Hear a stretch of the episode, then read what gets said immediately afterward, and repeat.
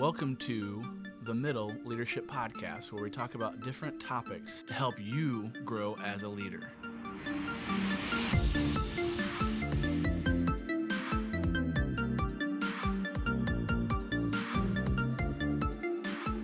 Hey, welcome to episode four of the Middle Leadership Podcast. Um, I asked my friend Alex Gerchif to be here and talk about sharing your faith. Uh, so he's going to talk about the why, the how, and going a little further into that. Um, and this Yep. kind of goes goes a little deeper uh, than just sharing your faith with students. It's uh, it's kind of personally how do you share your faith with your friends, your coworkers, uh, and how how to share your faith with students and giving them you know empowering them to do that. Yeah. Uh, and then also uh, just a little biblical references, which is always always prime. Faux show. I think there's a lot of confusion with what it means to share your faith. Yeah, definitely. And I think there's a lot of confusion with uh, people uh, that don't believe that that don't believe exactly what you believe and Right. um, student wise,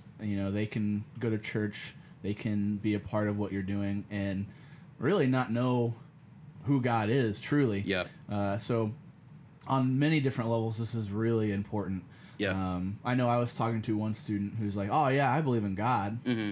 Well, it's like, "Well, you, do you believe in Jesus?" It's like, "Oh, I, I don't know." Mm-hmm. Uh, so, I mean, it, it's just it's Yeah. confusing Yeah. for a lot of people. Totally. it's important to have in-depth conversations. Yeah, and what is the way that for those people who are confused, right, whether they are in church or not, about what Christianity is, about what it is we believe, unless, like, how will they have those questions answered unless someone is talking to them and answering those questions, right? Ultimately, like, what you believe or don't believe, or whatever your like worldview is, right? That is like one of the most important things about you and shapes how you live your life. Absolutely. Yeah, so people want to have these conversations, even though they're like kind of taboo or awkward. Mm-hmm. I would agree. Um, I, I think as we look into the why, Mm-hmm. why, and I think if if you're listening to this podcast, you should know at least a little bit about the why. Yeah, Um, but one thing I want to say is, you know, we know it's about Jesus. First off, Yeah. and I'm gonna let you go a little deeper into that. But when we do share our faith, Mm-hmm. when we, it, it should always be a loving, caring thing. absolutely.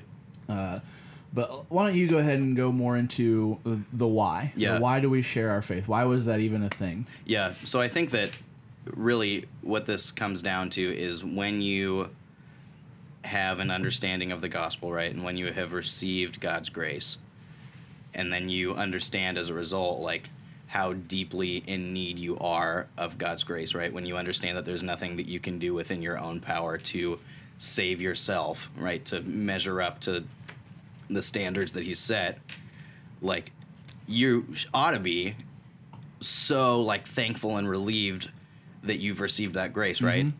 And when you believe that that's the only thing that is saving you is what the Lord's done, you want that information to go to other people too, mm-hmm. right? The people that you care about and even maybe people that you don't like really know that you may have like just met if this is the situation that you find yourself in. And even enemies.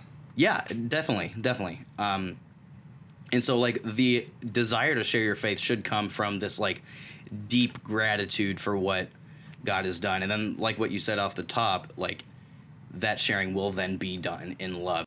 And then in Second Corinthians, it has the big um, language about being Christ's ambassadors. Then once we um, are in a relationship with Him, like a representative of like a nation or a country, right? Representative is a good word. Yeah. So then once you like begin this relationship with the Lord, like you're then called to take that and be the ambassador of that. Um, yeah, and share what that means and talk with that about Yeah. that. Something that's absolutely true is that when you do share your faith, it's something that does stretch you. Yeah. It stretches totally. you, and when you are stretching yourself in that way, you are you are growing. Yep. Uh, and when you're stretching and, relying on God, not not relying on yourself in Mm-hmm. those moments, but relying on God, you're growing in your faith too. Yep. You're growing as a Yep. person. You're growing in your faith, and I think that's an amazing thing. Uh, something that uh, is awesome is this fall uh, we're going to go through again the Good News series. Yep. Uh, and that is uh, God loves and created you, uh, the fall or the sin problem in this world. Uh, and there's also the next one is the redemption. Right. And what's awesome is this summer, uh, a student, you know, students said, well, well, knowing this about Jesus makes me want to live for him. And that what reminded me of that is when you were talking about how what Jesus does makes us want to Right. live our lives for him and Right. become a new creation, which is the fourth aspect Yeah. of that. And tho- those things that is exactly why Yeah. we share our faith. And so if if you need a good basis, just go back to those four. Totally. And what that's what we're going to go through this whole fall. Yeah. So Sunday mornings. So that's that's awesome. Yep. Uh, and we're running out of time, I guess, a little bit. But uh, how how do you go about sharing your faith? Right, right. And I think the first thing to think about and to remember when you talk about this is that you are not saving anyone, right? Immediately put that thought out of your head and take that pressure off yourself because there's nothing, like we said earlier, there's nothing that you can do. Just like there's nothing you can do to earn grace, there's nothing you can do to save someone else, right? So the pressure's off. Absolutely. Um, one thing that I was told, this is kind of like a, a phrase that gets thrown around, at least in the circles that I was in, um, that successful evangelism is taking a step to initiate in the power of the Holy Spirit and leaving the results up to God, right? And so that by being obedient to the Lord, by stepping into these conversations, um, and yeah, having spiritual conversations, you are being obedient to God and you've done what He's called you to do, and then you leave the results up to Him, right? Yeah. And so, yeah, I think that we talked a little bit earlier, but um, the angry, like bullhorn screaming at people approach is obviously the wrong approach. And that's one end of the spectrum. But then the other end, which I think gets thrown around in like church subcultures a lot too, is like the idea that the way that you live your life will be like your evangelism or like or like let your the way that you live your life like be the bible that people like okay i'm just gonna that's bogus too you know? Like no one you, there's an element to that that is like obviously great that people want to see like you ought to be like an example and people ought to see the way that you live lining up with the things that you're saying. But they have to line up if you you have to be saying things for them to line up with right? No one is ever going to come to faith by just like watching a christian over there and being like okay me too right there's like there has to be the conversation and like the speaking of it too so that's something that i just want to push back up against a little bit too is allowing like yeah the way i live is the way that i share my faith like okay that's a good start but I there think- ought to be ha- conversations too One thing my mom taught me, and she said this all the time, and it always annoyed me. Uh-huh. Yeah. is there's a balance to everything. yep I, I th- there's the one spectrum where you're yelling, and there's the other spectrum where you're just living your life right yep and let that speak for itself. I think there's something in between that absolutely that is the happy medium, Yep. the the where you should be, um, because you don't want to be too vocal and be like, "Hey, Yep. you're going to hell," yeah you know, Yep. because where is And that- love where's the that? love in that? Yeah, where's the love in that? And then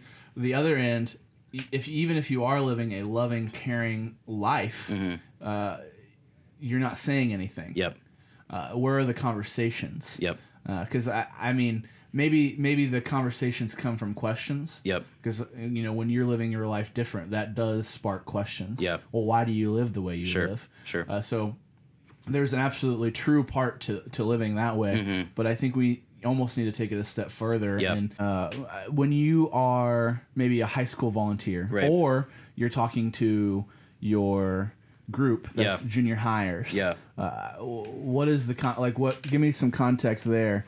but yeah, like asking questions about what their church background was like growing up when they were younger, asking questions about like even what because I mean if they're showing up to a middle school Bible study or like Sunday school, most likely either they have interest or their parents do.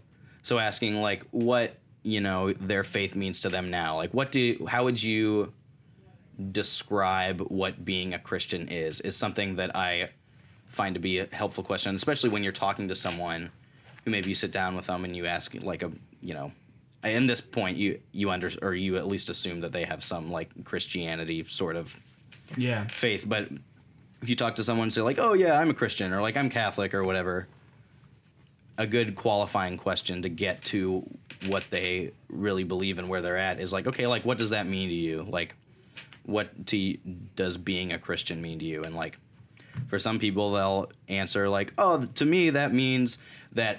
I am really sinful and there's no hope for me outside of what God has done through the gospel and through Jesus. They're like, okay, cool. You see, like seem to be going in the right place. And for other people, just me, it they'll say like, uh, well, I believe that there's a God and that the world was created by someone. Um, and so yeah, I believe in God.